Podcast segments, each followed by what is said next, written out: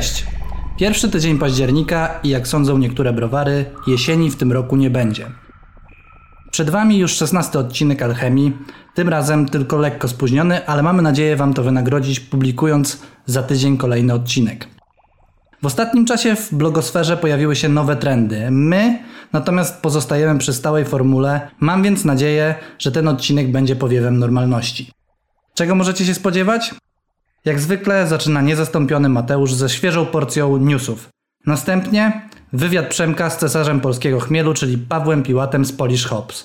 Na koniec laboratorium, w którym wraz z Olkiem powiemy Wam, czym jest i jak uważać dobre brud IPA. Ja nazywam się Przemek i wróć.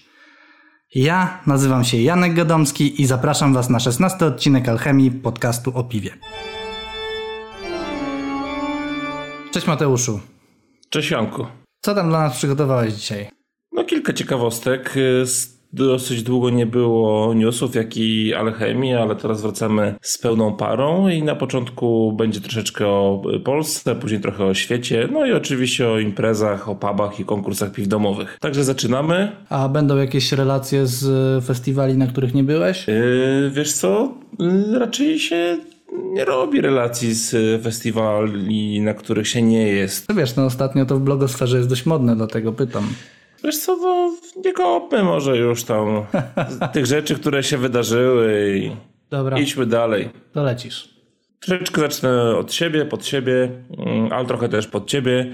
Otóż drugi festiwal piwowarów domowych odbędzie się 15 czerwca 2019 roku w Warszawie i na gości czeka kilka nowości, ciekawostek, o których na razie jeszcze nie mogę powiedzieć, a rekrutacja dla piwowarów ruszy jeszcze w październiku. I pytanie Janku do ciebie, czy ty wystawiasz się po raz drugi na festiwalu? No, mi się bardzo impreza podobała wbrew temu, co wszyscy sądzą, e, więc ja jeżeli zostanę zaproszony, albo jeżeli e, będę mógł się zarejestrować, to jak najbardziej bardzo chętnie wezmę e, udział, nawet już tam mam uważane jakieś piwo. A co dobrego szykujesz? A, na razie nie będę zdradzał, bo jak wyjdzie kiepsko, to później będzie lipa. Coś okay. tam fajnego, leżakowanego szykuję.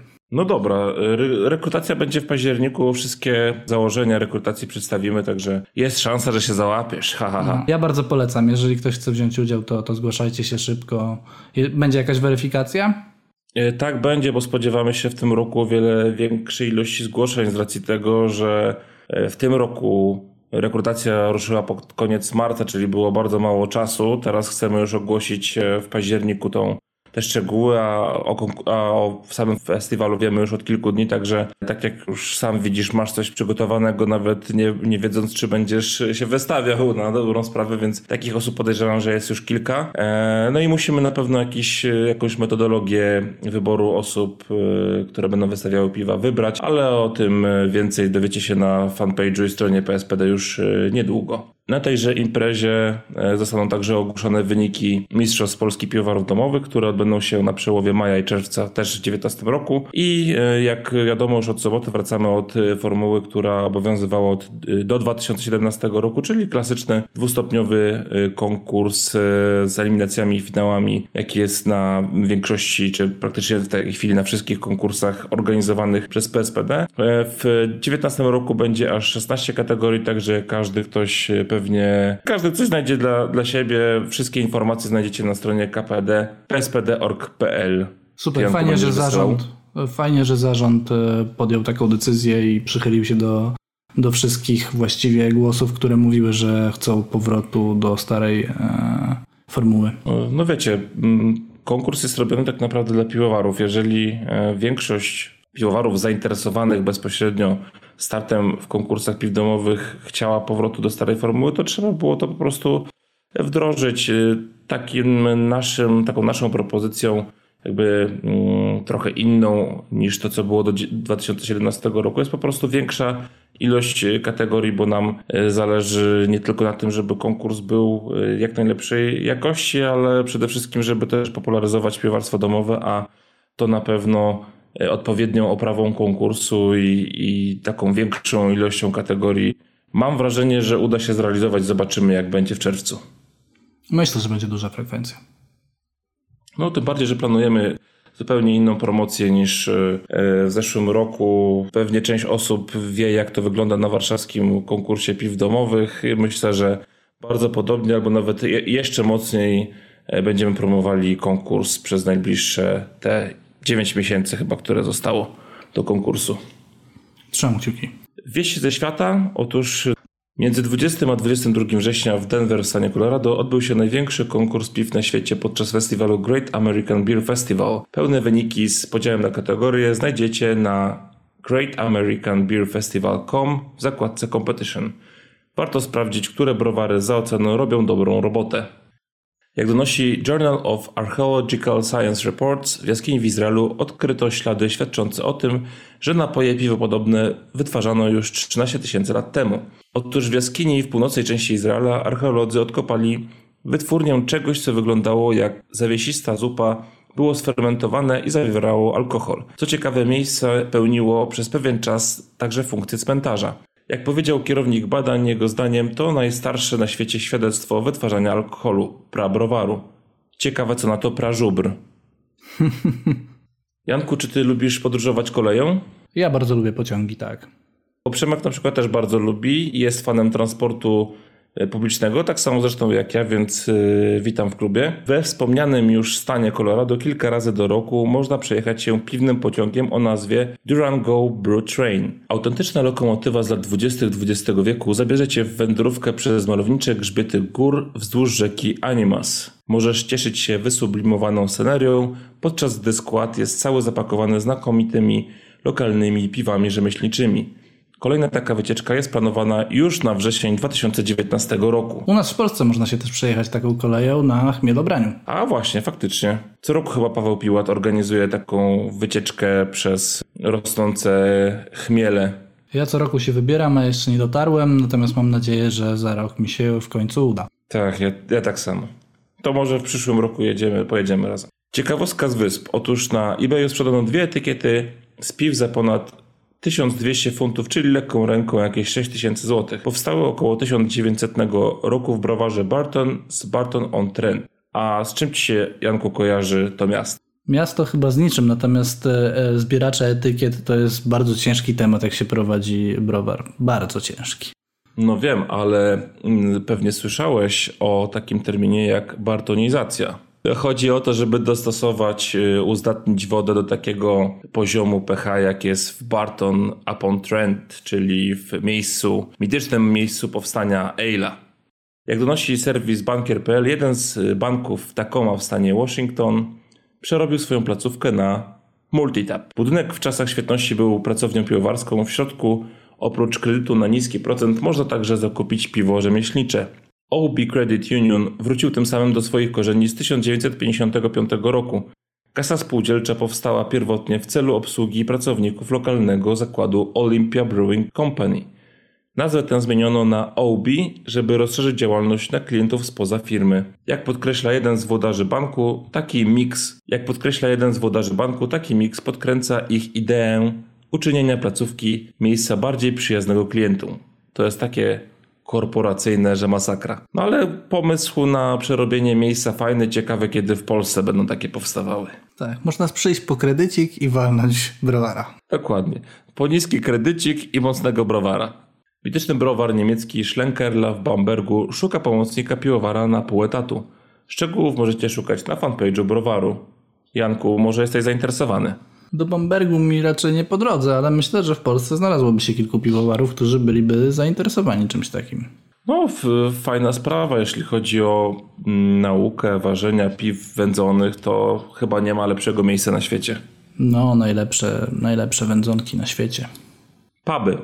5 października oficjalne otwarcie Piana Bar Multitap na warszawskiej Chocie. Ostatnio w tej dzielnicy obrodziło nowe lokale, bo od początku września działa także drugi lokal drugiego dna przy ulicy Tarczyńskiej.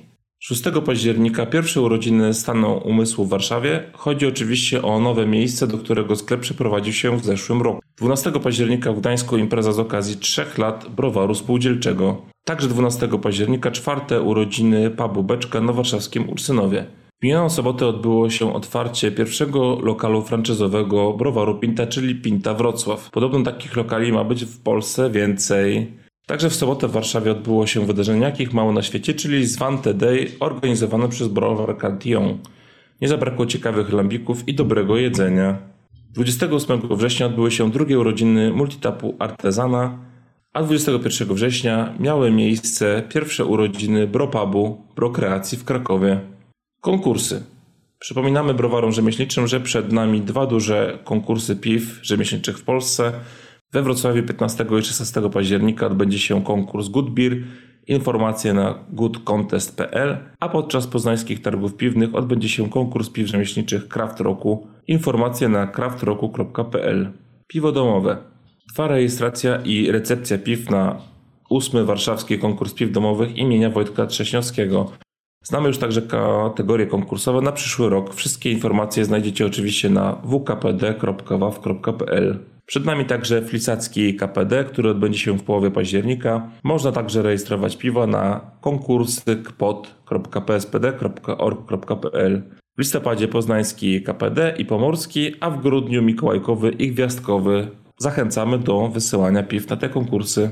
Obrodziło teraz konkursami. Zaczął się sezon i można zdobyć dużo punktów do pucharu. A Janek jeszcze nie wysłał żadnego. No ale wystawiłem na WKPD dwa piwa. W sensie przynajmniej zgłosiłem, jeszcze nie dostarczyłem, ale, ale dwa zgłoszę. I prawdopodobnie Aha. to będą jedyne dwa piwa, które zgłoszę w tym sezonie. No tak, no bo w sumie zapowiedziałeś, że już kończysz z tą historią. Tak, ale bardzo, wiesz, bardzo uwiera mnie brak tego Grand Prix w Warszawie. Wystawiam petardę i mam nadzieję, że, że, że przynajmniej kategorię się uda wygrać. A w mistrzostwach będziesz wystawiał? Nie, myślę, że nie. Myślę, że zrezygnuję, chyba że coś będę miał akurat ważonego, ale nie sądzę, żebym startował. Festiwale i imprezy. W sobotę 6 października oficjalne otwarcie browaru Błonie, który działa już na pełnych obrotach. Będzie przycięcie wstęgi, wycieczki po browarze i oczywiście degustacja piw innych beczek. Start o godzinie 16. Festiwal Eurohop w Rzymie pomiędzy 12 a 14 października. Z tego co widziałem na oficjalnej stronie, Pol z polskich kraftów wybiera się tylko pracownia piwa. Warszawski Festiwal Piwa między 25 a 27 października, a tam w piątek o godzinie 20 ogłoszenie wyników wspomnianego już warszawskiego konkursu domowych na murawie stadionu. Oraz zapraszam serdecznie na strefę food trucków, gdzie będzie stoisko mazowieckiego PSPD, na którym będzie oczywiście jak zwykle pokaz sprzętu oraz y, ważenie pokazowe piwa. Będzie też na pewno wiele ciekawych rozmów na temat piwa domowego i nie tylko. 9-10 listopada odbędą się wspomniane już poznańskie targi piwne, a w ostatni weekend września w poznańskiej Starej Rzeźni odbył się Beer and Food Festival Light. Tego samego dnia odbył się w Żerardowie czwarty festiwal Chmielfest. Za nami także festiwal Birgosz w Bydgoszczy, który odbył się w połowie września w hali Łucznika. 21 i 22 września odbył się trzeci Owicki Festiwal Piw Rzemieślniczych Uwelesa. Tego samego weekendu odbył się krakowski One More Beer Festival gdzie jak można było zobaczyć na relacjach, ludzie bili się o piwo. Oczywiście to taki mały żarcik na koniec. Jeśli chcielibyście, aby informacja o waszej imprezie znalazła się w newsach, napiszcie koniecznie do nas na alchemiapodcast.gmail.com I to wszystkie informacje ode mnie w tym odcinku Alchemii. Dzięki piękny Mateusz. Przepraszam, że byłem taki mało aktywny, ale ciężko jest mi się wbić w rolę Przemka jednak. Co Przemek, to Przemek. To dzięki do następnego odcinka. Na razie, cześć. Jesteśmy w Piotrawinie, pałacu, tuż nad Wisłą. Siedzi ze mną Paweł Piłat, Polish Hops. Cześć. Jesteś właścicielem marki Polish Hops. Generalnie uprawiasz chmiel. Tak, zgadza się. Oprócz tego, że e, uprawiamy chmiel, skupujemy jeszcze od innych plantatorów zaufanych, przetwarzamy go i sprzedajemy, czyli, czyli od, od samego początku aż praktycznie po wrzucanie tego dosłownie granulatu do, do piwa, do kadzi. Jak duża jest skala Twojej działalności? Prawdę mówiąc, nie jesteśmy jakąś dużą firmą. Jesteśmy firmą e, rodzinną, która powstała z potrzeby uniezależnienia się od e, innych podmiotów skupujących. Chcieliśmy po prostu bez, bezpośrednio produkować bardzo dobrej jakości produkt, nieoszukany i dostawać za to godziwe wynagrodzenie. Okazało się, że po roku, dwóch działalności potrzebujemy dużo więcej tego towaru, bo chmiel bardzo dobrej jakości sam się obronił i po prostu mieliśmy tak dużo zamówień, że musieliśmy wciągnąć jeszcze w to zaufanych plantatorów, którzy dla nas uprawiają według naszych wytycznych. W tym roku to będzie około, około 100 ton przetwarzanego chmielu. Nie, nie jest to jakaś skala e, bardzo duża, ale już też nie, nie jest to mała, jak na polskie warunki. A jak długo się tym zajmujecie? Mówisz, że firma rodzinna, czyli twoi rodzice też się tym zajmowali? No trzeba, trzeba by wrócić cztery pokolenia wstecz. A, czyli bardzo długa tradycja. E, tak, zaraz po wojnie mój pradziadek założył, założył chmielnik i potem moi dziadkowie ze strony mamy i ze strony taty też uprawiali chmiel. No i tak to przechodziło dalej. Mój, mój tato rozwinął z półhektarowego gospodarstwa, rozwinął to w takie całkiem, całkiem duże jak na polskie warunki, około 20-hektarowe. E, No a ja teraz staram się to jeszcze rozwinąć, współpracując bezpośrednio z browarami. Super, czyli masz piękną tradycję rodzinną. Powiedz mi, jakie w tym momencie uprawiasz chmiele? I Czy to są takie, które byś chciał? Albo jakie byś chciał uprawiać?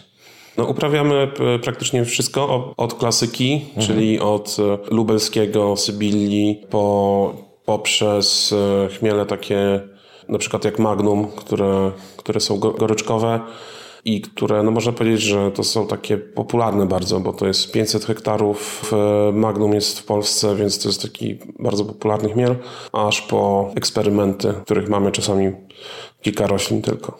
Co ciebie najbardziej cieszy z tego? No szczerze mówiąc, mamy sporo, sporo osiągnięć, dlatego że zaczynając od tego na- najbardziej znanego lubelskiego, z którego też jestem bar- bardzo dumny, dlatego że uprawiamy go, właściwie zbieramy go w trochę inny sposób niż to się przyjęło, niż, niż tradycyjnie, niż tradycyjnie inni plantatorzy e, go zbierają. I my przekonaliśmy też innych plantatorów, którzy dla nas sprzedają, żeby, żeby też w ten sposób postępowali i ten aromat jest dużo, dużo ciekawszy, bo ten chmiel jest dużo bardziej dojrzały. Robimy, robimy badania i Czyli lubelski może być też ciekawy. oczywiście sam byłem zdziwiony, bo y, no nie oszukujmy się, Lubelski miał bardzo, bardzo słabo, słabą opinię, no ale może, może dlatego, że nikt nie badał go pod kątem, jak, jak go używać powiedzmy w, podczas chmielenia na, na przykład na zimno. Wszyscy się pukali w głowę, po co robić chmielenie na zimno w lubelskim, a teraz będzie lo- lokowanie produktu. Dawaj, nie mam problemu. Blokuj. E, Adam Czegala, browaru Perun, zrobił świetną robotę w serii Dziedzictwo, gdzie nachmielił na, na zimno, na aromat lubelskim i po prostu wszyscy byliśmy w szoku, co lubelski może dać.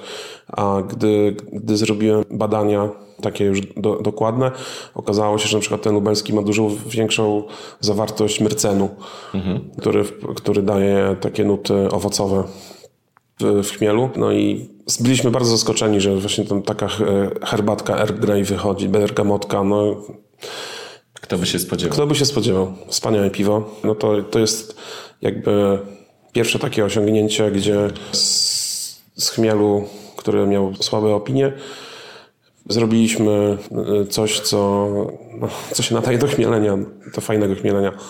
No mamy kupę projektów tak naprawdę, bo głównym naszym teraz, głównymi naszymi projektami jest odradzanie zapomnianych chmieli, które kiedyś były na szeroką skalę uprawiane w Polsce, takie jak Izabela, prawie już zapomniana Junga. Izabela nie było, w ogóle chyba z rejestru nawet wyleciała. Mhm, ale pięknie pachnie, wczoraj wąchałem. No jest, jest wspaniała, wspaniała. E, Co dalej? No i Tomyski, to jest nasz taki sztandarowy projekt, gdzie zostało bardzo mało roślin. No i teraz już będziemy mieli około pół hektara i będziemy powiększać te, te plantacje. No i plus jeszcze jakie, plus eksperymenty. No jest tego, jest tego sporo tak naprawdę. Ciężko wskazać jeden konkretny, jedno konkretne osiągnięcie. Wierzysz w potencjał polskich chmieli, nazwałeś się Polish Hops. No wiesz, gdybym, gdybym nie wierzył, to byśmy tutaj nie siedzieli, myślę. To powiedz, jaki jest ten potencjał? E, No potenc- potencjał jest na, e, na pewno bardzo duży, e, dlatego że my nie tylko zamykamy się tutaj na, na rynek krajowy. Du- Dużo bardzo próbek wysyłaliśmy do Brazylii, do Stanów Zjednoczonych, do Portugalii i tam ci piwowarzy są bardzo, bardzo zaskoczeni i zadowoleni, bo jest to inny produkt. Ja też nie chcę, nie, nie chciałbym, żeby to była na przykład druga Ameryka, tylko ja bym chciał, żeby to, była, to były odmiany kojarzone po prostu z naszym krajem, z naszym tutaj regionem, żeby to nie była jakaś podróba, prawda, jakichś innych chmieli. E, Pro, problem, problem z tymi odmianami e, polega na tym, że po prostu przez wiele lat polskie chmielarstwo było niedoinwestowane bardzo, bardzo mocno i szczególnie jeśli chodzi o, o promocję, to jesteśmy po prostu bardzo, bardzo daleko w tyle, więc e, piwowarzy na świecie nie mają świadomości, o naszych odmianach. No i, i, też nie był ten chmiel badany pod kątem, już nawet nie mówię o chmieleniu, o chmieleniu na zimno, bo w ogóle nikt, nikt tego nie praktykował.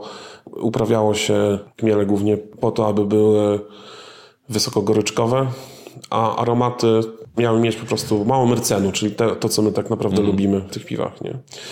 I dlatego to jest teraz taka ciężka praca, żeby przekonać, przekonać piwowarów, że mamy bardzo fajne odmiany u siebie.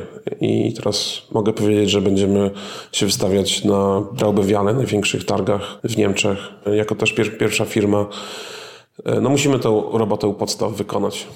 Także no, potencjał jest bardzo duży, bo rynek jest obecnie bardzo chłonny.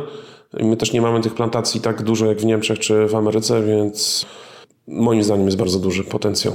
Wspomniałeś o plantatorach. Czy są też inni otwarci na piwowarstwo rzemieślnicze, na to, co się dzieje, na to, żeby inaczej podejść do tego chmielu? No tak, z tymi, co, z tymi, co współpracuję, są bardzo otwarci. Natomiast e, nie oszukujmy się, nawet cały ten segment piw, piw regionalnych nie, nie wchłonie tej całej ilości chmielu, już nie mówiąc o, o rzemieślniczych. Także e, trzeba wychodzić do innych krajów. Oczywiście, czyli produkujemy dość dużo chmielu, tak?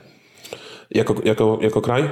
No jesteśmy niestety już teraz na szóstym miejscu na świecie, niedawno byliśmy na piątym. No tylko, że struktura jest taka, że głównie wysoko, wysoko alfa-kwasowe chmiele się nasadza. Czyli tak naprawdę w dzisiejszym piwobrowarnictwie, piwowarstwie jest to nie, nieatrakcyjny produkt, prawda? No i staram, staram się to jakoś zmienić, ale tak jak mówię, no polski rynek tego wszystkiego nie jest w stanie przerobić. Czy jest szansa, żeby coś oprócz marynki lubelskiego pojawiło się na większą skalę? No tak.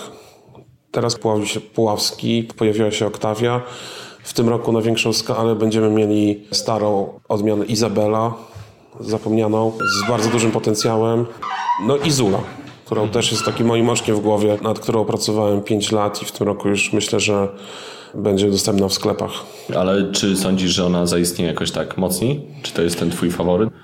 Znaczy, e, tak jak mówię, nie, nie, mam jakiegoś e, ścisłego mhm. faworyta, natomiast e, ta Zula jest oczkiem w głowie, bo bardzo, bardzo długo nad nią pracowałem, żeby ją rozmnożyć, bo z dwóch roślin mamy teraz już całkiem sporą plantację i to nie jest tak, że my ten chmiel sadzimy sobie, bo nam się na przykład nazwa podoba, chociaż nazwa Zula jest, też jest przepiękna. My to robimy tak, że najpierw to robimy na małą skalę, piłwarze domowi to robią i jeśli nam się spodoba jakaś odmiana, to potem to robimy w jakimś małym browarze, czyli na przykład Zulę teraz testowaliśmy w browarni w Gdańsku, chociaż ona tam była z innymi chmielami i no piwo wyszło fantastyczne. Także najpierw sprawdzamy to na małą skalę, a potem inwestujemy i reprodukujemy tego więcej. Wczoraj wspominałeś mi o nowych odmianach, o krzyżowaniu, o tym, że zostawiasz męskie kwiaty, bo nie wszyscy wiedzą, że chmiel to jest głównie żeński kwiat, dobrze mówię? Znaczy w piwowarstwie to jest e, wyłącznie. Wyłącznie. Wyłącznie mhm. żeński. Mhm. A ty zostawiasz czasem męskie po to, żeby coś sobie pokrzyżować, tak? No tak, tak. Bo oprócz tego, że uprawiamy te chmiele, przetwarzamy i ja staram się jeszcze o własne odmiany, takie po prostu z, z unikalnym genotypem. I aby to zrobić, trzeba, bo tak, bo w branży piwowarskiej używamy wyłącznie żeńskich roślin i każda odmiana e, to jest klon, który wyrósł z malutkiego ziarenka. I żeby mieć to ziarenko, żeby mieć to ziarenko, możemy, oczywiście możemy to zrobić z otwartego zapylania na przykład, tylko że wtedy nie znamy tego samca, bo on po prostu no, w klimacie umiarkowanym chmiel jest naturalnie występującą rośliną, więc jakieś dzikie chmiele sobie tam rosną w lasach, po krzakach, po rowach i one potrafią nawet na, na 100 km ten pyłek przenieść. Ale żeby, żeby zrobić Powiedzmy, ludzie często bardzo mnie pytają, czy możemy skrzyżować marynkę powiedzmy z jungą. No, nie możemy, bo one są dwie żeńskie, ale możemy mieć osobnika męskiego, który wyrósł właśnie powiedzmy z ziarenka jungi i możemy zapylić powiedzmy lubelski czy, czy marynkę. Mhm, teraz sprzedałeś sposób na rozmnażanie chmielu, więc piwowarze teraz już będą wiedzieli. E, to jest ogólnie, ogólnie dostępna wiedza, można sobie poczytać w internecie po angielsku, także e, Gdyby ktoś chciał się w to bawić, bo to, przepraszam za słowo, ale to jest upierdliwe. Trzeba mieć do tego naprawdę trochę czasu. I To jest jeden bodajże na 40 tysięcy, jedno na 40 tysięcy ziarenek może się okazać strzałem w dziesiątkę, więc to jest, to jest po prostu robota bardzo, bardzo długa i żmudna. Ale z perspektywami możesz stworzyć jakąś nieznaną odmianę. E, Można, tak naprawdę, tak naprawdę możemy znaleźć, nie wiem, na, w lesie czy gdzieś na płocie ładnie pachnącą szyszkę i nie jest powiedziane, że to będzie zły chmiel. Tak na przykład powstała Marillo, gdzie po prostu plantator sobie znalazł, nie pamiętam już w jakim chmielu, znalazł coś, co rosło, powąchał szyszkę i stwierdził, to fajnie pachnie, będzie fajnie wyglądać w piwie. Zrobili badania genetyczne i się okazało, że ma e, unikalny genotyp i on sobie po prostu zrobił patent na to. Czyli sobie znalazł. Znalazł sobie, bo no, wiadomo, na plantacji będzie większe prawdopodobieństwo, że, z- że z tych ziarenek e, coś wyrośnie. No i coś wyrosło. I pięknie pachniało. No i Amarillo jest fantastycznym chmielem, który jest bardzo ceniony, prawda? Ale to nie jest, e, to, to nie jest wynik e, jakiegoś e, programu rozmnażania chmielu, tylko po prostu przyroda tak zrobiła. No i Super. Wspomniałeś o tym, że chmiele zagraniczne są mniej interesujące, nie chcesz ich uprawiać? Byłoby kłamstwem, gdybym powiedział, że nie, nie uprawiamy zagranicznych chmieli, e, no bo mamy Magnum, w Polsce się uprawia Perle, Tradycjona, to są niemieckie odmiany. E, Sprowadziliśmy też jako pierwsi Cascade'a i Shinuka, które się bardzo fajnie przyjęły na rynku. Natomiast e, nie jest to nasz jakby główny cel, żeby uprawiać te odmiany na bardzo dużą skalę. To jest po prostu uzupełnienie oferty. No po prostu rynek tego potrzebuje. Zresztą no, te chmiele też mają fajne profile i są, są bardzo, bardzo ciekawe. Natomiast chcemy się skupić bardziej na promocji naszych rodzimych odmian, bo wychodzimy z założenia, że musimy mieć coś unikalnego, coś, co pochodzi tutaj z naszych ziem i nie bardzo chcemy kogoś kopiować, tylko po prostu chcemy, żeby to było po prostu produkt lubelski, taki, żeby piwarze przyjeżdżali akurat tu do naszego regionu i żeby wiedzieli, że dostaną takie i takie, i takie chmiele, a, a nie po prostu inne wersje zagranicznych. To jest powiedzmy tak jak, tak jak z winem, że jedzie się powiedzmy do, do Bordeaux, bo tam szczepy winogron są, mają takie, takie cechy. Chcemy iść bardziej w taką unikalność, w coś, w coś bardziej regionalnego, bo wierzymy, że to, że tędy jest droga. Aromat chmielu.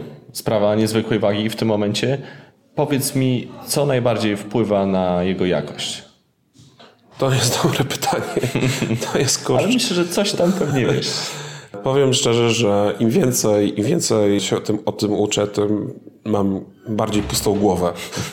To jest, to jest po prostu, to jest, to jest alchemia. No, tego się tęgie głowy w Stanach, w Japonii, w europejskich krajach nad tym myślały i nikt nic nie wie tak naprawdę. Oczywiście możemy, e, możemy rozróżnić jakieś e, składniki chmieli, jakieś olejki, ale tam jest ponad. Niektórzy mówią, że znaczy głównych, głównych e, olejków jest około 400.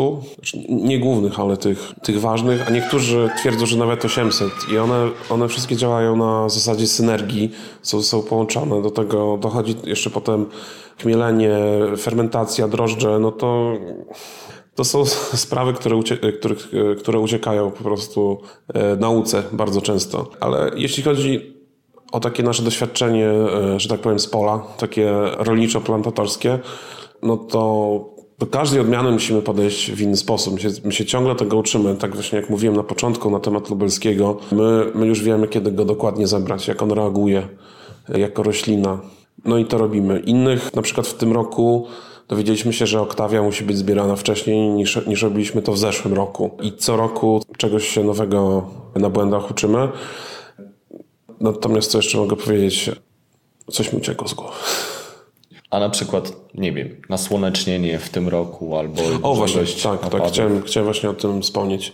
Tak jak wiadomo, chmiel jest rośliną klimatu umiarkowanego, jest naturalny tutaj dla, dla naszych terenów. Natomiast jest bardzo zmienny, jeśli chodzi o, o, o glebę, jeśli chodzi o mikroklimat, nawet mikroklimat. I co mało osób sobie zdaje z tego sprawę, o wysokość geograficzną, bo to jest po pierwsze...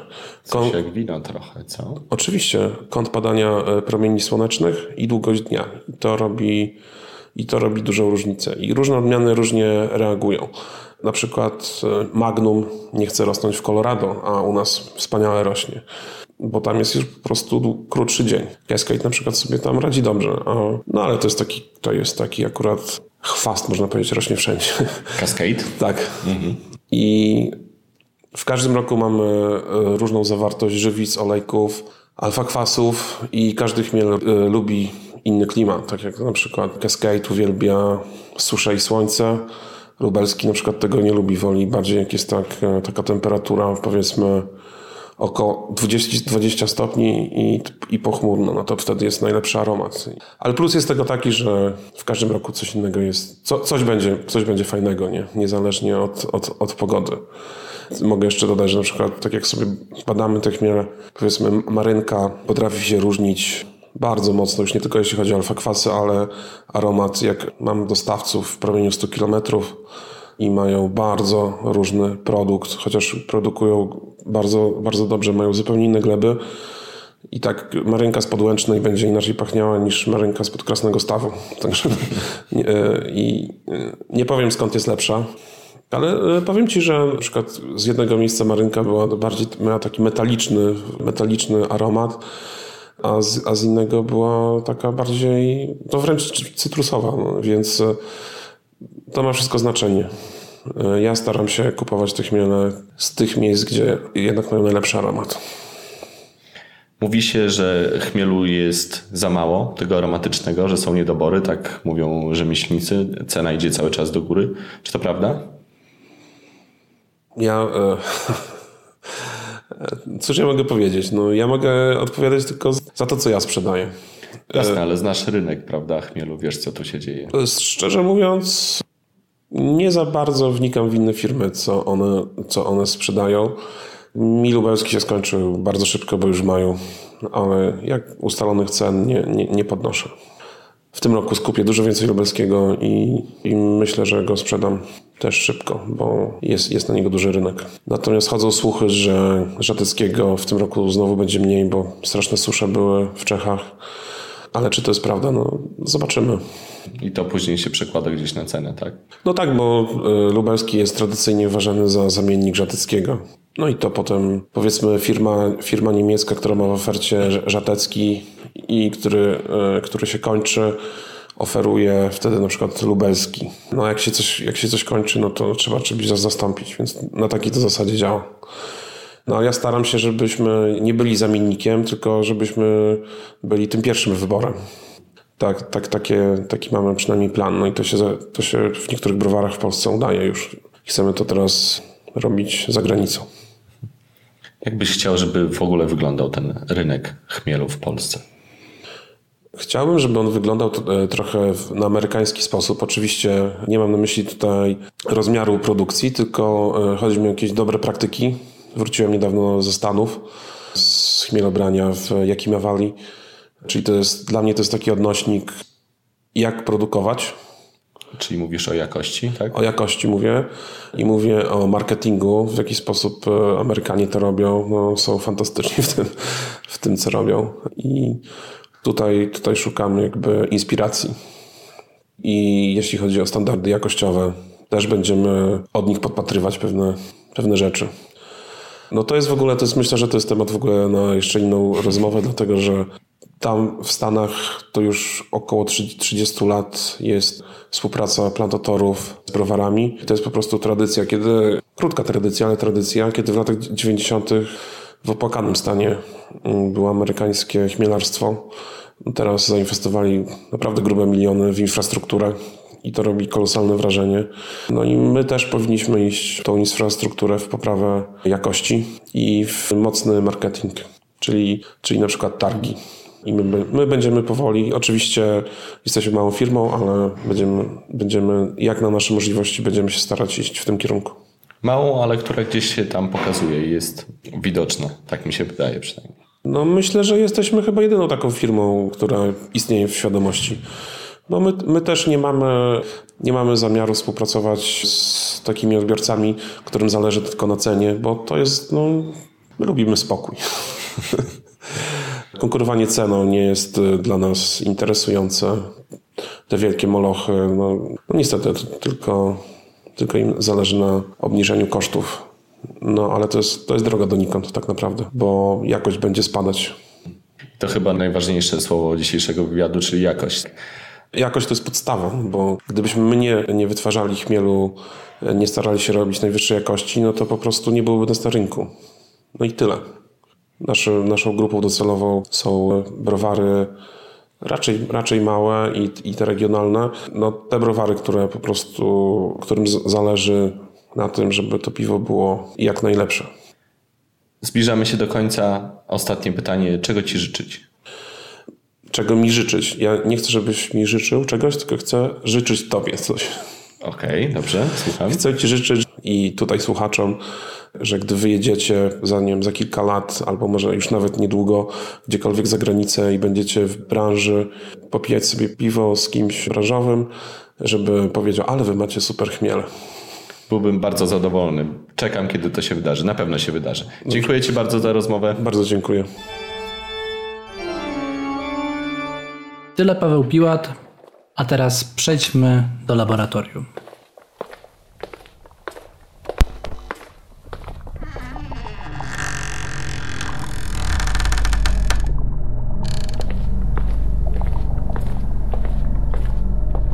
Siemaneczko ziomeczki, e, witajcie w kolejnym odcinku Laboratorium. Spotykamy się w ten piękny wrześniowy dzień. E, witaj Janku. Cześć. E, tym razem wzięliśmy na warsztat najnowszy wynalazek amerykańskich naukowców, czyli Brut IPA, a mianowicie takie IPA, które jest brut. I na tym moglibyśmy zakończyć ten odcinek, ale jednak postanowiliśmy, że trochę przybliżymy wam bardziej ten styl. A więc e, Janku, powiedz nam wszystkim, czym Brut IPA jest. Czym jest Brut IPA? Wiesz co, tak na dobrą sprawę krótko to ciężko, więc, e, więc będziemy o tym nawijać cały odcinek, ale twórca tego stylu, czyli e, Kim, Kim ja nie wiem jak się czyta ten, to nazwisko, Sturdivant albo coś takiego, z browaru z San Francisco. Są trzy założenia tego stylu. Pierwsze, czyli ta IPA ma być jak najjaśniejsza. Po drugie, ma być jak najbardziej wytrawna, czyli jakby to dry to the bone, przy którym, o którym się mówiło przy West Coastie. Teraz jest jeszcze bardziej przesunięta ta granica, ona ma być jeszcze bardziej wytrawna niż West Coast. I trzecie, trzecie założenie, o którym on mówi, to jest, żeby ono było, to jest zabawne, bo to, to nie brzmi trochę jak założenie, ale ono ma być po prostu dobre ma być zbalansowane i dobre. Co, co można właściwie przypisać do każdego stylu, tak? Każdy styl ma być dobry, ale on mówi, że, że, że chodzi o to, żeby on był zbalansowany i chmielowy. Cho- Chodzi mu o chmielowość chyba, żeby ta chmielowość była na tyle silna, żeby balans był przesunięty w stronę chmielowości, że ono ma być po prostu chmielowe i przyjemnie pijalne. No, tak, tak ja to rozumiem.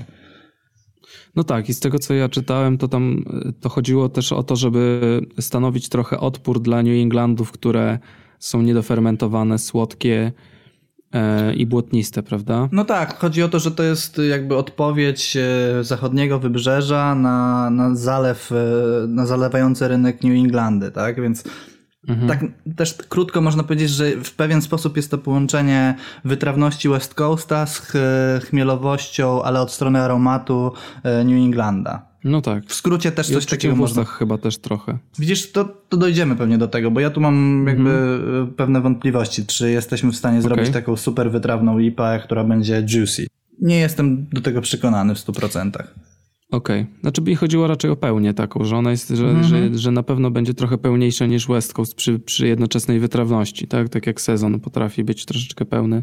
Czy, mi Okej. się, czy się mylę?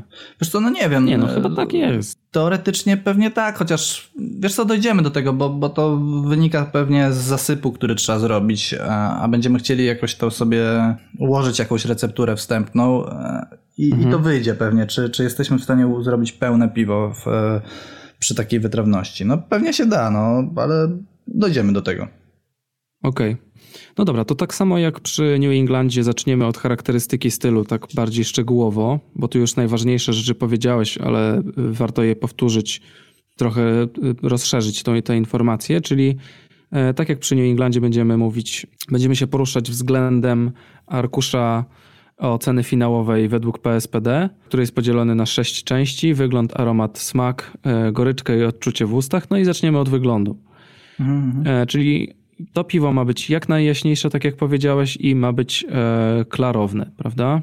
Tak, to są dwie bardzo ważne cechy, ale ja bym jeszcze do wyglądu, na co w większości stylów się nie, nie zwraca uwagi, natomiast ja tutaj bym zwrócił uwagę na wysokie wysycenie, które moim zdaniem tutaj powinny być bardzo wysokie i powinno odznaczać się takim musowaniem, w sensie będzie widać, że ono jest... Że bąbelki idą. Tak, moim zdaniem ono powinno tak wyglądać, że powinno mieć wy, wyraźne musowanie. Okej. I pewnie da się to w domu zrobić idealnie, bo mówimy głównie o piwowarstwie domowym w tej chwili. Da się to zrobić, bo możemy sobie nagazować jakiejś e, grubo ściennej e, butelce porządnie piwo.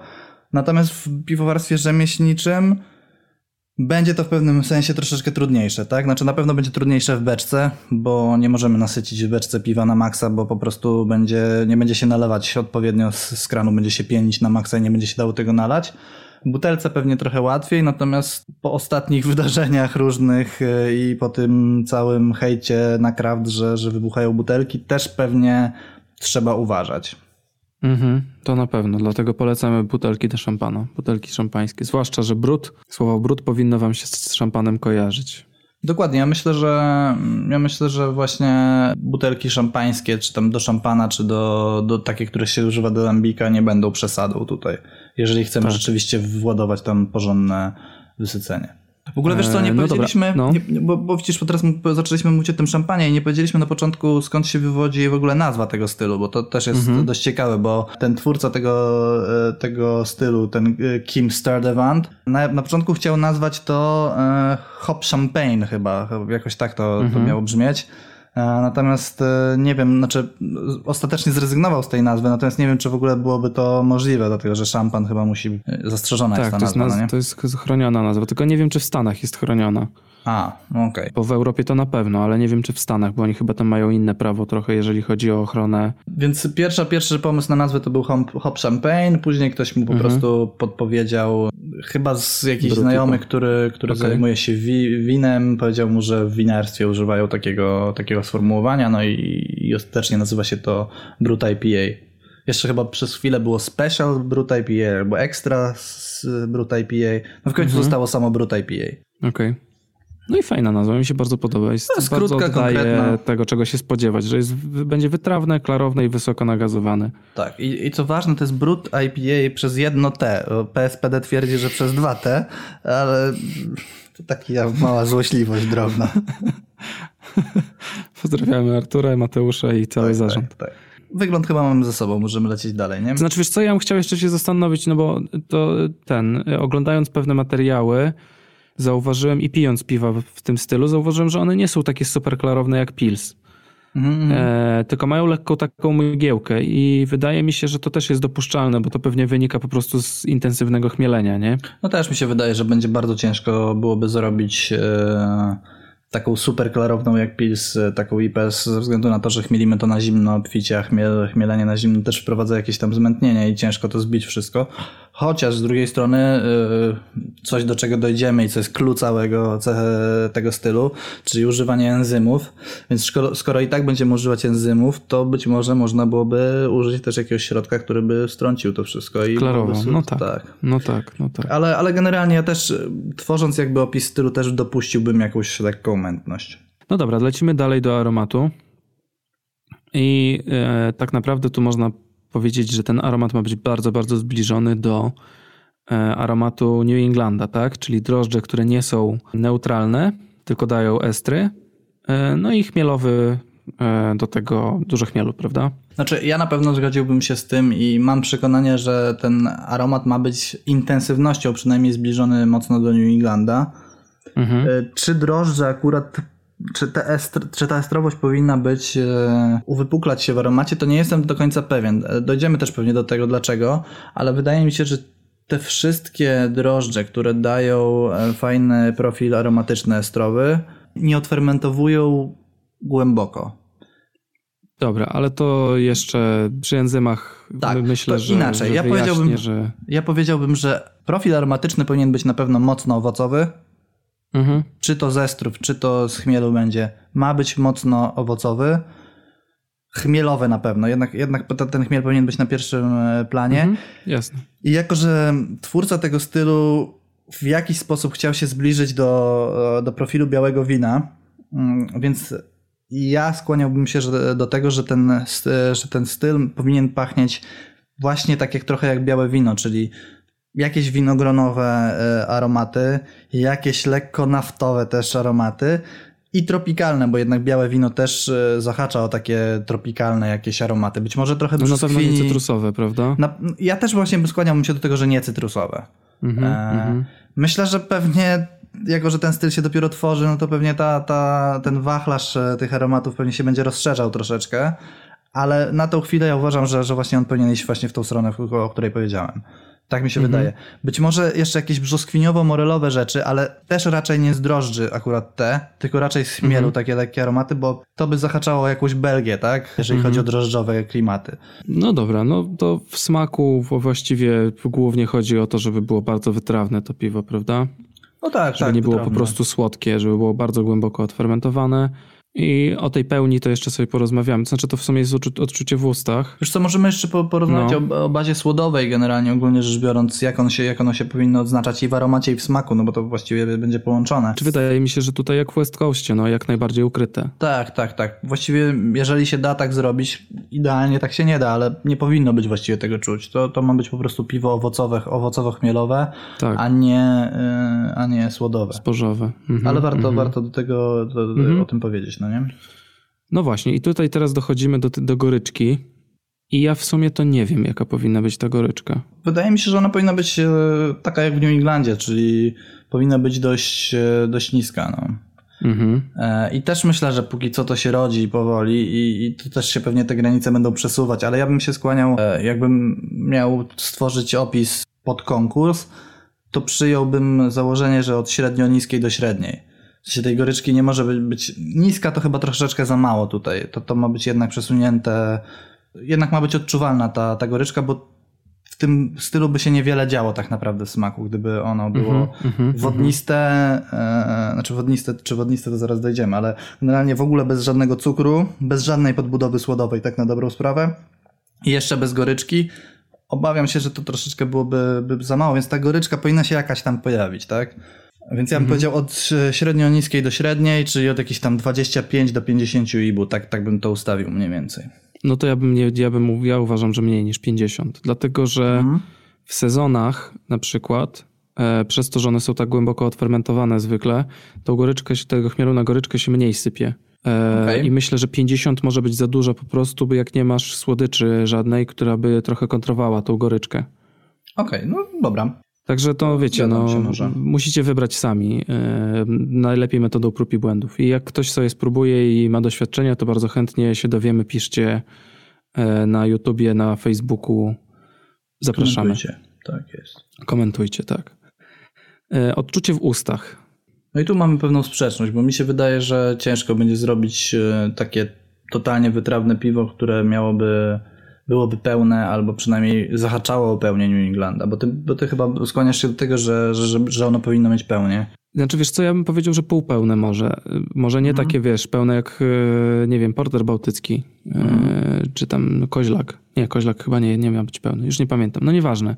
W każdym razie wydaje mi się, że jeżeli użyjesz drożdży, które estry produkują, to te estry będą tą słodycz, znaczy nie słodycz, tylko Odczucie w ustach właśnie, to pełnię. odczucie w podbić. ustach będą trochę właśnie e, zwiększać tą pełnię, nie? Wiesz co, to ja, E, ja bym powiedział w ten sposób. Ostatnio, nie wiem czy oglądałeś, e, Tomek Kopyra ostatnio nagrał, em, nagrał film o e, Black Keepa. mhm. I on tam mówi, no, bardzo mi się podobał w ogóle ten film, bo bałem się, że znowu będzie gadał, że, że to piwo ma być po prostu po zamknięciu oczu, ma, ma smakować jak jasne, z czym ja się nie zgadzam. No w każdym razie nie powiedział tak. Powiedział, że to, że to piwo ma być, ma mieć jak najmniejszą paloność i generalnie smakować jak, jak jasne, to jest taki ideał, do którego każdy próbuje dążyć, ale wiadomo, że nie da się do tego, do tego dojść.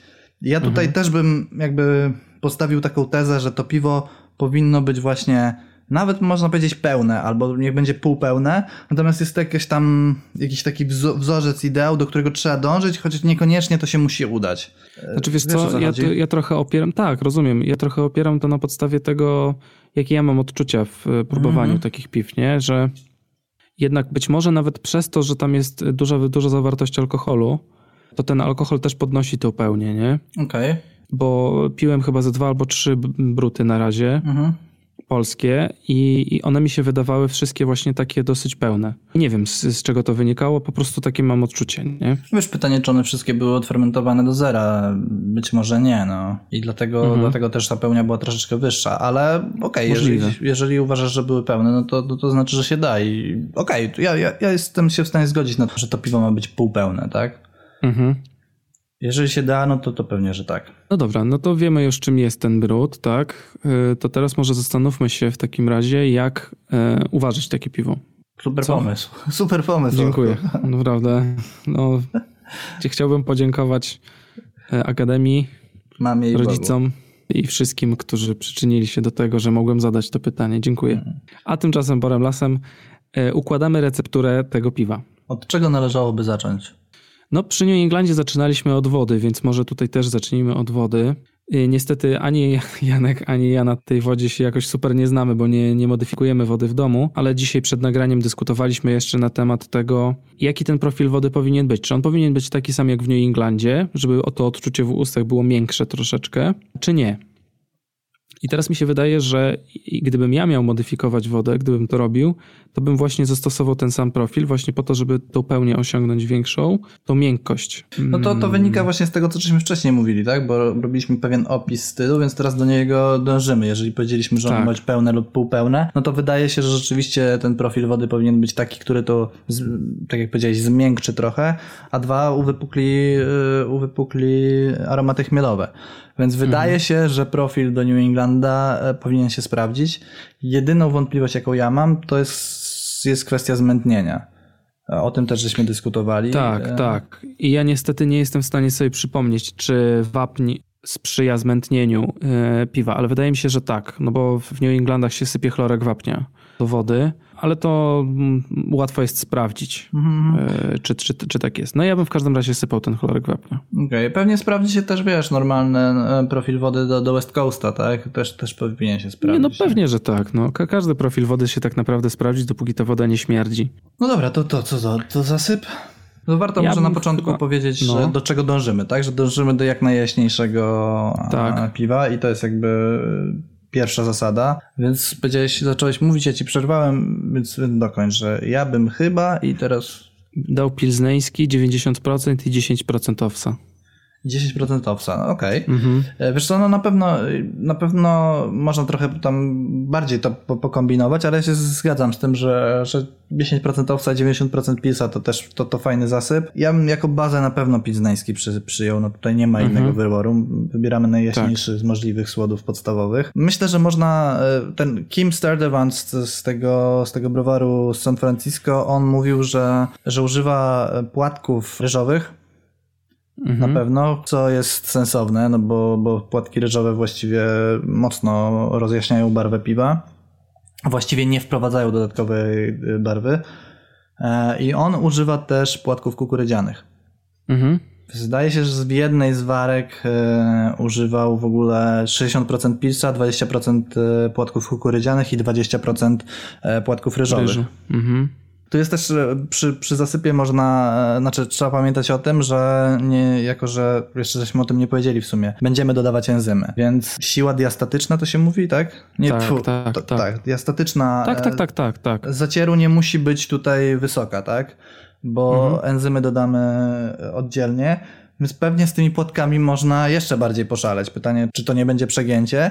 Wydaje mi się, że tak, ale, ale poeksperymentować pewnie można. Co ja też uważam, że to może być po prostu wyprute totalnie wtedy. Znaczy, bo wodę chmielową można sobie, nachmieloną można sobie zrobić tak naprawdę i będzie prościej.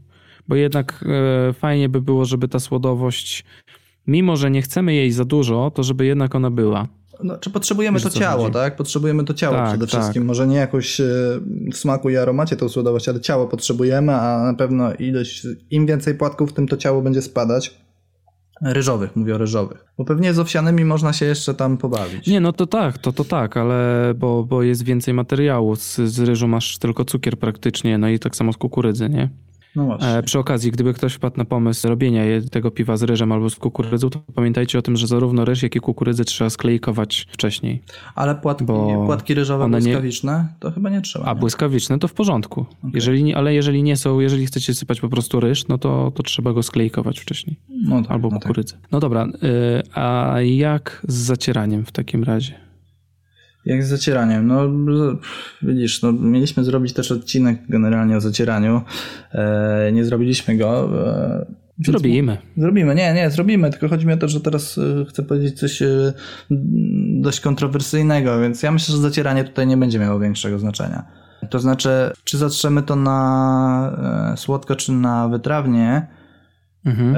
To myślę, że nie będzie miało znaczenia, dlatego że i tak dodamy tych enzymów i one i tak powinny rozłożyć te cukry na tak proste cukry, które po prostu każde drożdże pociągną. Tak ja sobie to wyobrażam. Mhm. E, więc jeżeli by abstrahować od dodatku enzymów, e, to pewnie nie, nie ma znaczenia. Trzeba, trochę się zamotałem, bo, bo to co chcę powiedzieć, e, to jest, że trzeba zacieranie dostosować do przedziału działania, przedziału temperaturowego działania tego enzymu, który dodamy, moim zdaniem. Tak. Mhm. Tak, żeby on się Tak, tak, najlepiej tak. czuł. Jeżeli dodamy go do zacierania. Bo jeżeli nie będziemy do zacierania dodawać enzymu, to moim zdaniem to nie ma żadnego znaczenia. No ja się z tym zgadzam.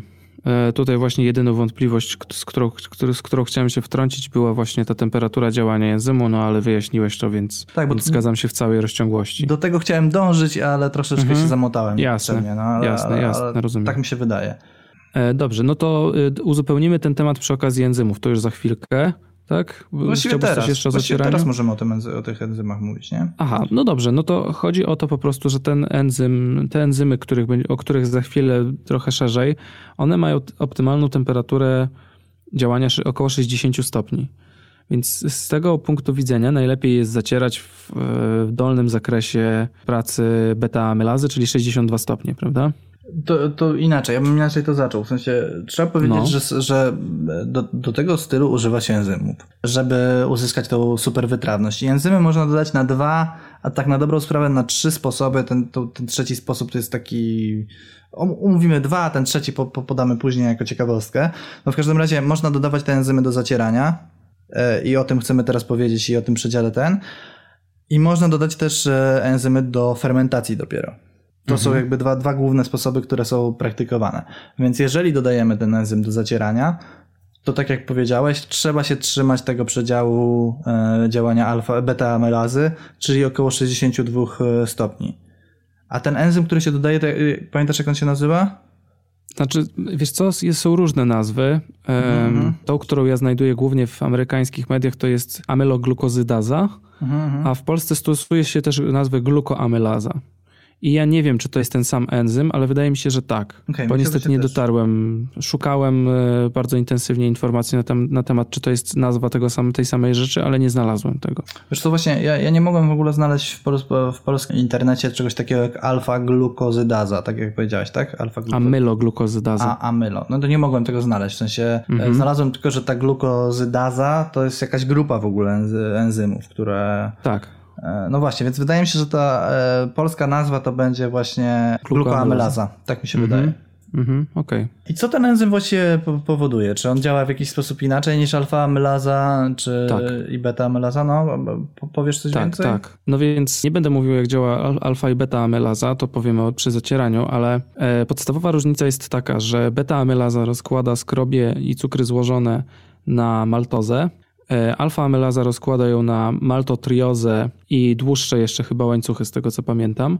A z kolei amyloglukozydaza, czy glukoamylaza, e, obcina tylko jeden pierścień e, z, z sacharozy, czyli, czyli samą glukozę, bo maltoza to są dwa pierścienie glukozowe, a glukoza to jest tylko jeden, tak? Czyli to jest jeszcze prostszy do fermentacji cukier niż maltoza.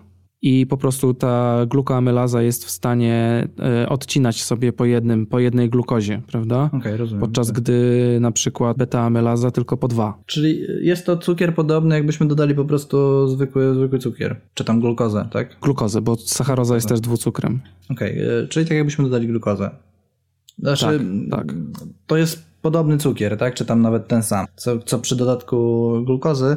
Natomiast Nie, wiadomo, że- identyczny. No, natomiast wiadomo, że przy, przy zacieraniu zamieniamy to, to, co jest w ziarnie na, na cukry, a nie doda, dodajemy. Tak, Więc Tak, tak, to, no bo to tam jest, będzie dużo jeszcze kolor z łuski, białka, No tak, tak, tak, tak, tak. jakieś inne związki chemiczne, których jest 1500-100-900 i one budują cały profil piwa i, i to nie jest to samo, co wrzucenie po prostu glukozy kupionej w sklepie, na pewno nie. No dobra, a co sądzisz o tym, żeby, żeby dodać właśnie, czy, czy dodanie alfa-amylazy po prostu do, do zacierania dodatkowo, zwiększenia ilości tej, tych enzymów może w ogóle wpłynąć na, na to odfermentowanie, czy, czy nie? Myślę, że tak, ale bardzo wydłuży to proces zacierania.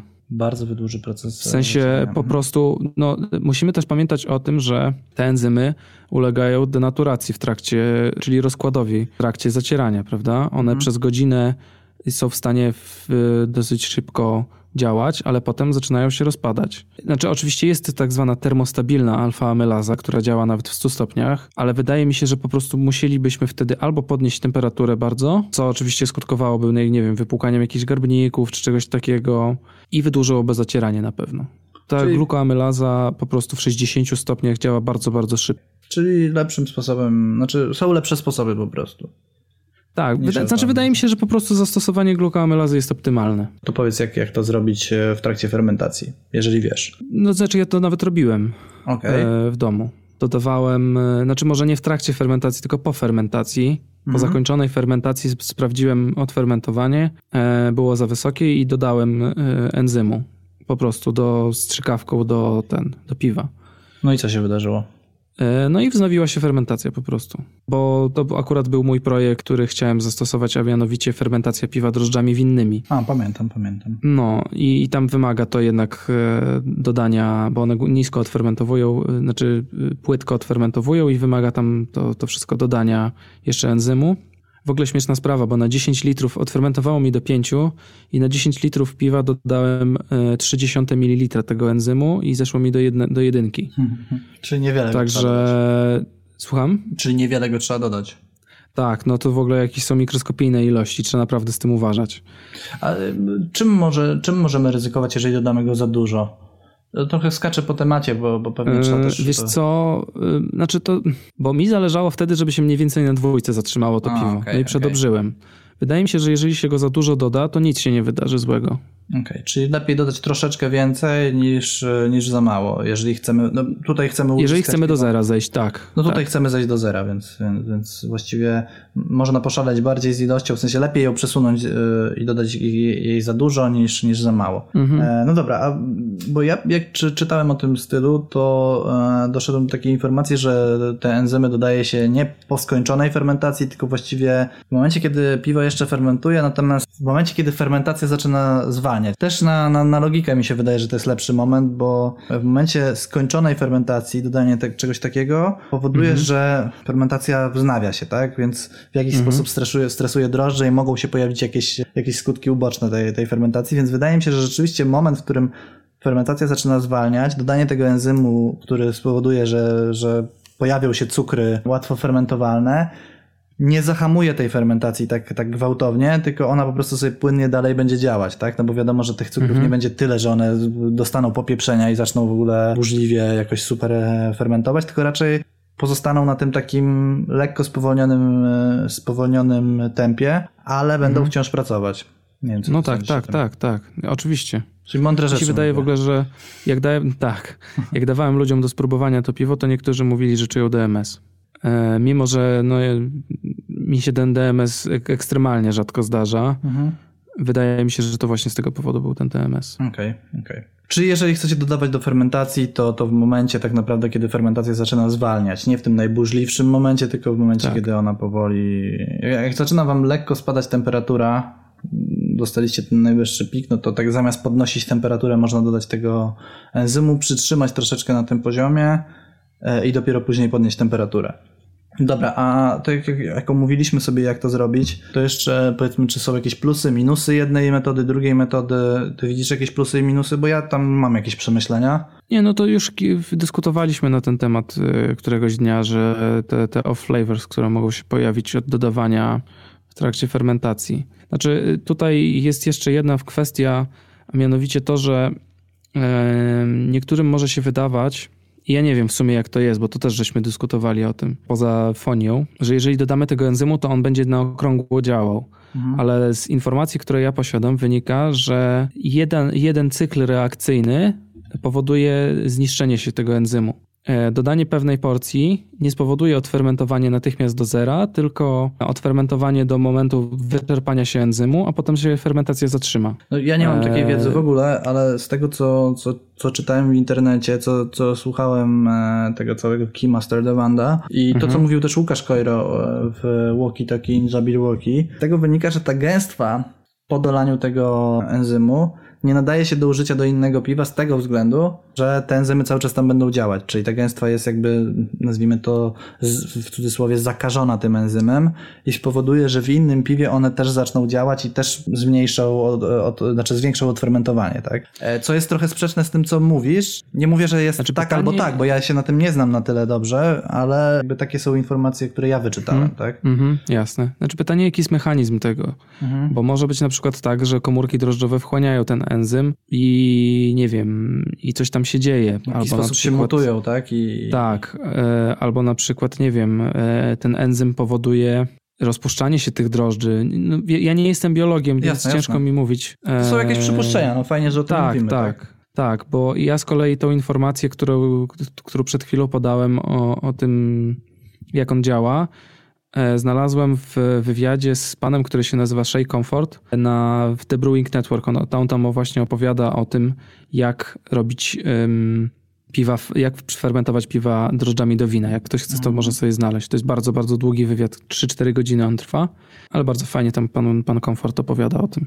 Spoko, polecamy. Możemy nawet wrzucić link, jak nie zapomnimy. Tak. E, tak. Dlatego, jak nie zapomnimy. Jakbyśmy zapomnieli, to w komentarzach nam przypomnijcie. E, no dobra, to, to, to, jeszcze wróćmy do tych plusów i minusów e, i ja to mhm. spróbuję ubrać w jakąś taką formę skompensowaną. Więc ja mhm. E, minusy, które widzę w, w dodawaniu enzymu do e, fermentacji są po pierwsze takie, że dodajemy ten enzym i jeżeli przyjąć, że one po prostu e, nie giną, tak, nie, nie dezaktywują się w żaden sposób, no to gęstwa jest nie do użycia i to jest jakby pierwszy minus, który ja widzę.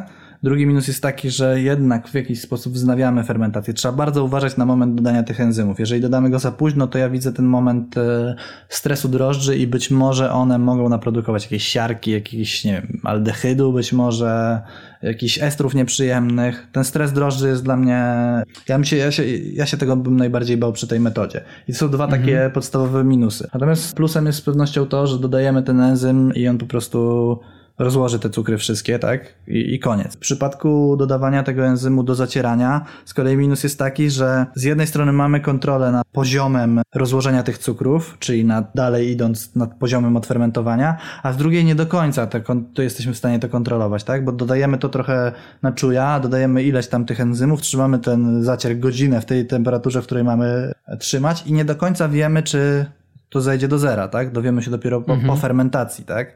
Tak. Więc na pewno ta metoda dodawania enzymu do zacierania wymaga pewnych prób i nauczenia się ilości tych enzymów i długości tego zacierania na początku, więc myślę, że pierwsza warka nie do końca może być odfermentowana do zera. Natomiast plusem z pewnością tego, tego dodawania enzymów do zacierania jest to, że dezaktywujemy ten enzym gotując brzeczkę. To jest z pewnością mm -hmm, plus. Mm -hmm, Co więcej, mm -hmm. jeżeli to piwo nam nie zejdzie do zera, to zawsze możemy się poratować dodatkiem enzymu do fermentacji. Więc ja zaczynając tak. przygodę z Brut IPA z pewnością dodałbym najpierw e, tego enzymu do, do zacierania. Wydaje mi się mhm. to bezpieczniejszą metodą. No tak. Ja chyba się z tym zgadzam. Też bym dodał chyba do zacierania, zwłaszcza, że to jest chyba trochę mniej, trochę bardziej bezobsługowe, nie? No też mi się tak właśnie wydaje, no, że, że jeżeli dodamy odpowiednią ilość te, tego enzymu i piwo nam odfermentuje do zera, no to, to, to wiadomo, że, że nic nie trzeba w tym, z tym więcej robić, tak? Tylko nachmielić to piwo tak, później. Tak, tak. Natomiast, e, znaczy niby przy dodatku, niby przy dodatku do fermentacji też nic nie trzeba robić, dodajesz i, i już, tak? No ale być może się może okazać, że dwa razy będziesz musiał dodać, nie? Być może tak, no. No dobra, no to Poza tym no, w temperaturze 60 stopni działa szybko. No tak, tak, tak, tak. jeszcze To, dodać. tego żeśmy nie powiedzieli, że rzeczywiście mm, ten enzym później, jeżeli doda się go do fermentacji, to on nie działa w optymalnych swoich e, warunkach i on Tak. dużo wolniej rozkłada te, te cukry. No dobra, chyba możemy dalej przejść, nie? Do kolejnego etapu. No myślę, że tak, myślę, że tak. I tak jak przy New Englandzie mamy problemy. Jeszcze fermentację mamy, o którą żeśmy zahaczyli, ale...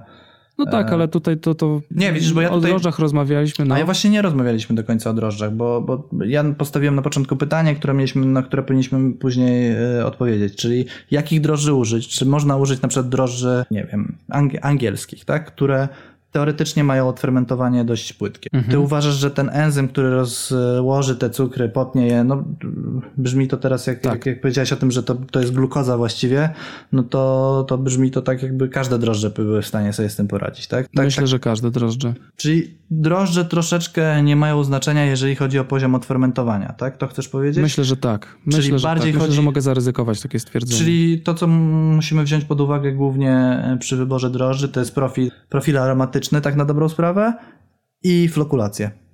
Tak. Bo potrzebujemy Tak, piwo klarowne, więc tak. one muszą dobrze flokulować, a, a kwestia profilu jest już jakby dowolna, tak? Możemy sobie wybrać, znaczy dowolna, no tak, żeby trafić w, w profil, tak? Ale, ale. Mhm. Czy wyobraź sobie sytuację, w której używamy jakiegoś szczepu belgijskiego o w miarę niskim, e, w miarę niskiej produkcji fenoli?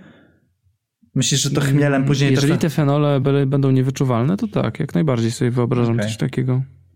Bo wiesz, że powstało Ale wątpię, żeby coś piwo. takiego było. Co, co? Wiesz, że w Polsce już powstało takie piwo. Nie. No e, teraz e, Brodacz wypuścił.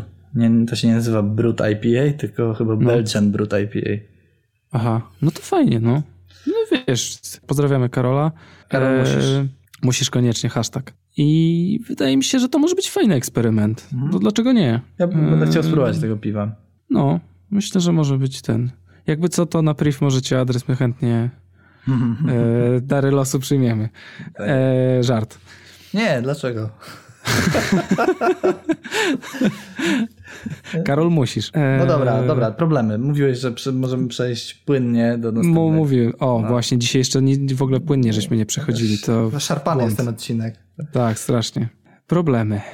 Olku, Nie dofermentowało. Wiesz co, ja musiałem się zastanowić, który problem wy Nie, nie, ten myśl- nie, nie. chciałem cię No, wciągnąć w- w tą wymianę, e, wiesz, Aha, byli jak walkie-talkie i Jabberwocky, wiesz. Olku. Janku. No. O, widzisz, nawet nam się udało jednocześnie. Dobrze, dobrze. E, Zbyt Płynnie. niskie odfermentowanie albo zbyt wysokie odfermentowanie, tak mamy zapisane. Tak, no to zbyt niskie odfermentowanie, no to jedyne co nam pozostaje to albo uważać drugie piwo i dodać więcej enzymu w trakcie zacierania, albo dodać e, enzymu w trakcie fermentacji. I to, to jest właściwie moim zdaniem jedyne rozwiązanie tej, tego, tej sytuacji. Doda- tego... Dodatek e, enzymu, tak? Tak. Też mi się tak wydaje. No nic tutaj nie, nie, nie, ten, nie zdziałasz. A Niestety. zbyt głębokie odfermentowanie, wiesz, wsadzasz spławik i masz min, minus 0,5 albo minus 1. No to rozwiązaniem tego jest nie panikować, bo to nic złego. I dopóki piwo dobrze smakuje, no przecież Łukasz Kojro w wywiadzie właśnie we wspomnianym Walkie-Talkie Jabberwocky mówił, że mu zeszło to piwo do minus pół Do minus BLG. pół, tak. No to, to nie bójcie się, to, to jest normalne, bo to jest ekstrakt mm, Pozorny, pozorny który nie bierze pod, uwagi, pod uwagę ilości, znaczy nie bierze pod uwagę alkoholu, który ma niższą, niższą gęstość niż woda. Chodzi o to, że Zaburza. Ilość alkoholu zaburza odczyt po prostu. I Tak, to nie jest tak, że drożdże wpieprzyły kawałek plastiku z, z fermentora i dlatego jest taki odczyt, tylko po prostu zjadły wszystkie cukry i zeszły do zera. No. Tak, i potem jest taka sytuacja, że z 13 BLG macie 7% alkoholu. Szybko można się nawalić, to wiesz. To zwykły O. Janusz lubi to. No, te bruty to są naprawdę hardkory. Dobra, następny problem. Właściwie to ja więcej nie mam. Ty masz coś jeszcze? Ja mam, problem? tak. Ja myślę, że No. dużym problemem może być mętność odchmielenia na zimno i, i wydaje mi się, że dobrym pomysłem w ogóle jest używanie jakiegoś środka deklarowania. Nie mówię Mhm. o takich środkach, co się wiesz, dodaje już po fermentacji i to w ogóle czekasz 10 godzin i masz pilsa. E, Mhm. Tylko mówię o jakimś weirflocku, jakimś weirflocku, generalnie Aha, o zadbanie o, o dobrą flokulację drożdży, o, o jakieś zbicie białek i tak dalej, i tak dalej. Mhm. E, więc ja bym sugerował użyć czegoś do, do, do, zacierania. Znaczy do gotowania, przepraszam, do gotowania. Mhm, mhm. Ja osobiście- albo Weirflock. Tak, ja osobiście używam Weirflocka i bardzo sobie chwalę, więc polecam tą metodę, ale pewnie mchem też można to, to zrobić. Myślę, że spokojnie. Ja używam Hubo, lubię jego zapach i jest tańszy. Spoko. No jest, jest o, więcej trzeba się z nim napieprzyć, bo to teoretycznie trzeba chyba No tak, namoczyć, trochę później tak. zlać. To, Trochę no. tak, tak, tak. To prawda. No dobra, e, ja sobie zapisałem e, siarka po wznowieniu fermentacji. E, To częściowo żeśmy o tym powiedzieli, że, że po dodaniu enzymów w trakcie fermentacji może się pojawić się wznowienie fermentacji, jest, jest jakiś Mhm. stres dla drożdży moim zdaniem. No i właściwie podaliśmy rozwiązanie, że dobrze jest te enzymy dodać po prostu w momencie, kiedy ta fermentacja jeszcze totalnie się nie zatrzymała, tylko w momencie, kiedy ona zwalnia, tak? To na Tak. to trzeba bardzo zwrócić uwagę, żeby nie, nie dostać tych, tych off flavors. Znaczy jeszcze można próbować miedzi. No Gdyby się naprawdę okazało, że no niestety się pojawiła ta siarka, to żeby nie wylewać tego piwa, to spróbować wrzu- wrzucić blaszkę miedzianą do... No tak, tak, ale to, to jest jakby, znaczy zgadzam się, to jest dobra metoda, e, znaczy ja ją raz stosowałem i mi się nie udało akurat, ale, ale wiem, że Mhm. to działa. Natomiast jest to ogólnie rzecz biorąc metoda na pozbycie się siarki konkretnie, tak? Bardziej chodziło tak, mi o tak, proces tak. tworzenia tego piwa, jak uniknąć Jasne. tego błędu. Mhm.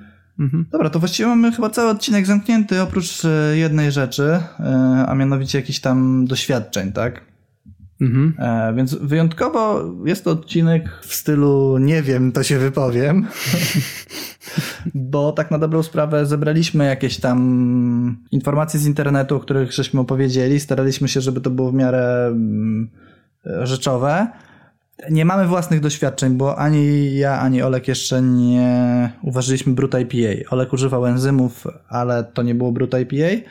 Natomiast, żeby jakby w jakiś sposób zrekompensować to, ten brak doświadczenia naszego, zebraliśmy jakieś tam doświadczenie od y, browarów polskich, które już to Brut IPA y, uważyło. Trochę żeśmy o tym wspominali w międzyczasie tam o Łukaszu z Palatum, e, ale żeby to tak y, zebrać jakby do, do kupy, to, to ja sobie wypisałem te wszystkie rzeczy i jakby może nie odczytam y, tego, ale o, omówię to, co, co tam zebrałem, ok? Tak? Może tak być w środku? Mm, Tak, tak, tak, Janku.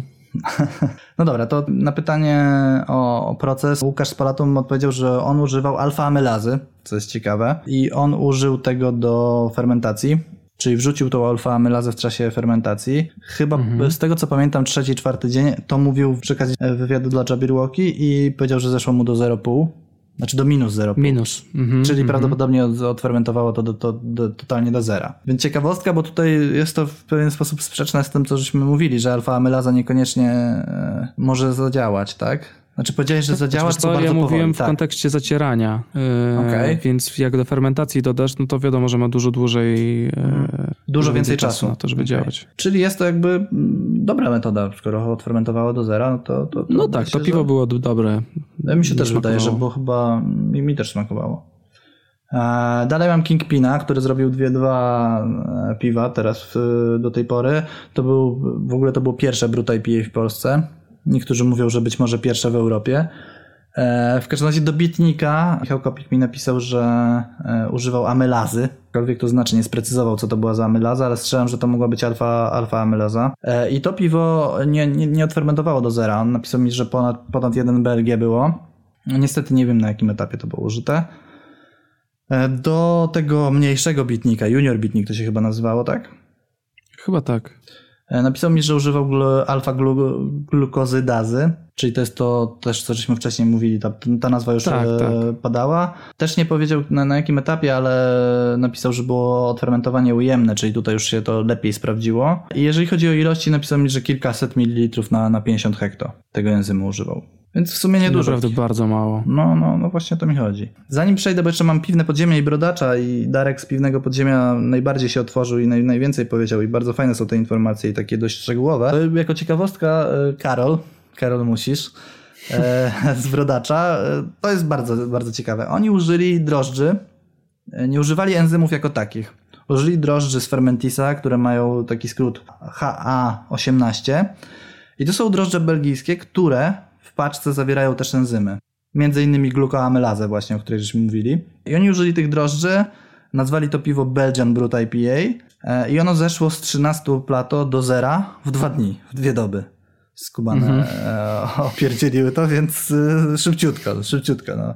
Tutaj nawet w, w procesie całej fermentacji nie zdążysz sobie ułożyć jakiegoś profilu, tak? Bo z belgijskimi drożdżami fajnie byłoby przejść przez e, jakiś tam przedział e, e, Temperaturowy. temperaturowy, to tutaj nie masz na to szans po prostu. No tak, tak. E, No, więc, więc tak brodacz. E, No i dochodzimy do tego piwnego podziemia, które, które e, mam najbardziej szczegółowe informacje. Więc e, Darek napisał mi, że używał dwóch, jakby dwóch rodzajów enzymów. Jedna, jeden to był produkt Ultra Ferm z White Labsa, który zawiera tą glukoamylazę, bo sprawdziłem sobie to. I produkt, który się nazywa Amylo 300. Cokolwiek to jest, znalazłem to w internecie, ale tam niewiele informacji na szybko byłem w stanie, byłem w stanie znaleźć. No więc fajne jest to, że, że podał ilości. E, Ultrafermu używał 40 ml na 100 kg słodów. Mm, Tam rekomendowane na opakowaniu jest, że 80 ml na 100 kg, więc była połowa. E, A tego Amylo 325 ml na 100 kg słodów i później 20 ml na 10 hekto podczas fermentacji. 20 ml podczas fermentacji na 10 hekto. W ogóle wiesz, strzykawką No. odmierzone na, Tak. na, na I to 1000 tankon, litrów. nie? No. E, I on na- napisał mi, że w obydwu, w obydwu e, tych przypadkach dodawał te enzymy do e, zacierania przy 62 stopniach, tak jak żeśmy mówili. Przy dość, e, przy takim standardowym pH, jakie ma zacier, czyli tam około 5,4 pH i zacieranie trwało 90 minut. No i teraz e, efekty, tak? No bo to jest, to jest najważniejsze. Już wiemy, jak to zadał, a, a jakie były efekty. Więc on napisał mi, że w większości, bo, bo robił już w sumie cztery piwa. Przy tym Amylo 300 jeszcze nie był w stanie mi podać, jakie efekty były, bo te, te piwa jeszcze nie są gotowe. Natomiast na Ultrafermie e, obydwa piwa miały około 7% alkoholu, troszeczkę ponad, i obydwa zeszły do około pół BLG. Więc wydaje się, że ta metoda, którą stosował, jest dobra, tak? No bo, bo do odfermentowały tak, jak odfermentować powinny. No powiedzmy pół BLG, czy tam 0 BLG, no to jest jeszcze, jeszcze akceptowalne, tak? No tak, tak, tak. Tyle, więcej informacji chyba nie ma. Wiesz co, tak, ja tylko jeszcze chciałem wrócić do tego pH, bo zapomniałem o tym. Mhm. Jeżeli dodajecie, będziecie dodawać enzymu do zacierania, to też zwróćcie uwagę na to, żeby to pH też było w optymalnym zakresie dla tego enzymu, czyli właśnie w okolicach 5,2, 5,4. Wiesz co, a ja, E, mhm. no, no, no mów, Bo mów. ja znalazłem gdzieś e, enzym sukrzający glukoamylaza właśnie Mhm. na, w sklepie do, do domowy wyrób alkoholi. To jest w dziale e, destylacja. E, I tutaj jest napisane, że ten enzym, a nie, ten enzym akurat 5, działa... 5 do pięć- 5,5, tak? Tak, ale gdzieś znalazłem informację, już kurczę, widzisz, teraz nie znajdę, że jakiś enzym, i też chyba była glukoamylaza, był podany Mhm. przedział od 3 pH do 5,5 pH.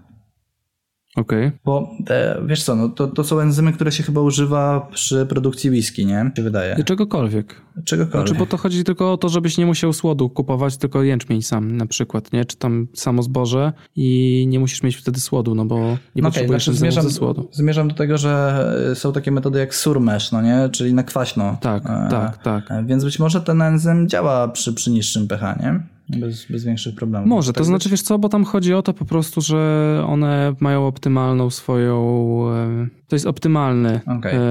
e, zakres pracy, prawda? Chodzi o to, że on wtedy naj- najłatwiej i najszybciej pracuje. A nie jestem w stanie powiedzieć, czy on się natych- natychmiast zatrzyma poza tymi granicami. O, już widzę, gdzie to było. To było przy tym, przy tym produkcie White Labsa Ultraferm. To jest napisane, że possible pH range of use is from mm, 3,5 do 5,5 with optimal between 4,0 i 5,3. Czyli jakby oni mówią, że ten środek e, optymalną, A, optymalny przedział działania ma od 4 do 5,3. Mhm, mhm. Czyli tak jakby dało się to zrobić przy O, i tutaj też jest takie zdanie jeszcze a propos temperatury, że po 10 minutach w 85 stopniach e, enzym ulega całkowitemu rozkładowi. Jest też napisane, No że tak. nie powinna prze, przekraczać temperatura zacierania 60 stopni, czyli tak jakby... Ja też gdzieś, e, gdzieś indziej mi mignęła informacja, że optimum tego enzymu to jest 55-60. tej No tak, ale czy to będzie 60 czy 62, to moim zdaniem nie ma kompletnie No nie ma, nie ma, nie ma, pewnie nie. Ale warto wspomnieć, że jakby optimum No to jest jasne. 5 55-60. Tak. Dobra, Na e? stronie White Labsa, jak wpiszecie Ultraferm, to tam wszystkie są te informacje. Niestety, niestety tak. po angielsku, no ale jest Google Translator. Dobra, chyba będziemy kończyć, co? Tak, już i tak bardzo długi jest ten odcinek. Dziękujemy Wam bardzo za to, że spędziliście z nami te kilkadziesiąt minut. Powinieneś Pozdrawiamy skończyć? Powinieneś którzy- ja. No. Nazywam się Przemek Iwanek i zapraszam do wysłuchania kolejnego odcinka Możesz Wiesz. Tak, pasztet Scotta. Widziałeś to, nie? Tak, Ten, tak, tak. ten, jak on pasztet Scotta. No dobrze, słuchajcie, dziękujemy wam, pasztet Scotta. Słuchajcie nas nadalej, piszcie komentarze, klikajcie dzwoneczki, klik, klikajcie subskrypcje, dzielcie się znajomymi, kolegami i koleżankami, rodziną, dziećmi z, nasz, z naszym podcastem. Eee, proszę się tam nie śmiać. Bałem się, do czego zmierzasz. Dzielcie się swoimi znajomymi. Ze swoimi znajomymi chyba powiedziałem. Nie, powiedziałeś... No dobra, nieważne. No dobrze, no to dzielcie się ze swoimi znajomymi. Miałem to na myśli, no uciekło mi. Więc tym miłym akcentem jeszcze raz e, wielkie dzięki za to, że nas, że nas słuchacie. Zapraszamy do kolejnego odcinka, który jeszcze nie wiemy o czym będzie. E, Dzięki wielkie Janku. Dzięki, cześć. Tym razem wzięliśmy na warsztat Brut IP. Czyli Co, ale powinieneś, wiesz co, powinieneś tak Co? powiedzieć, że hot trend, top model, czy coś no takiego, wiesz. to A, powiedzieć teraz. a, to przepraszam, to dajesz. to dawaj, no. Tym razem wzięliśmy na warsztat Hot Trend, Top Model, e, Polish IPA. Nie, dobra, jeszcze raz. Przemku, wracaj z tego Egiptu.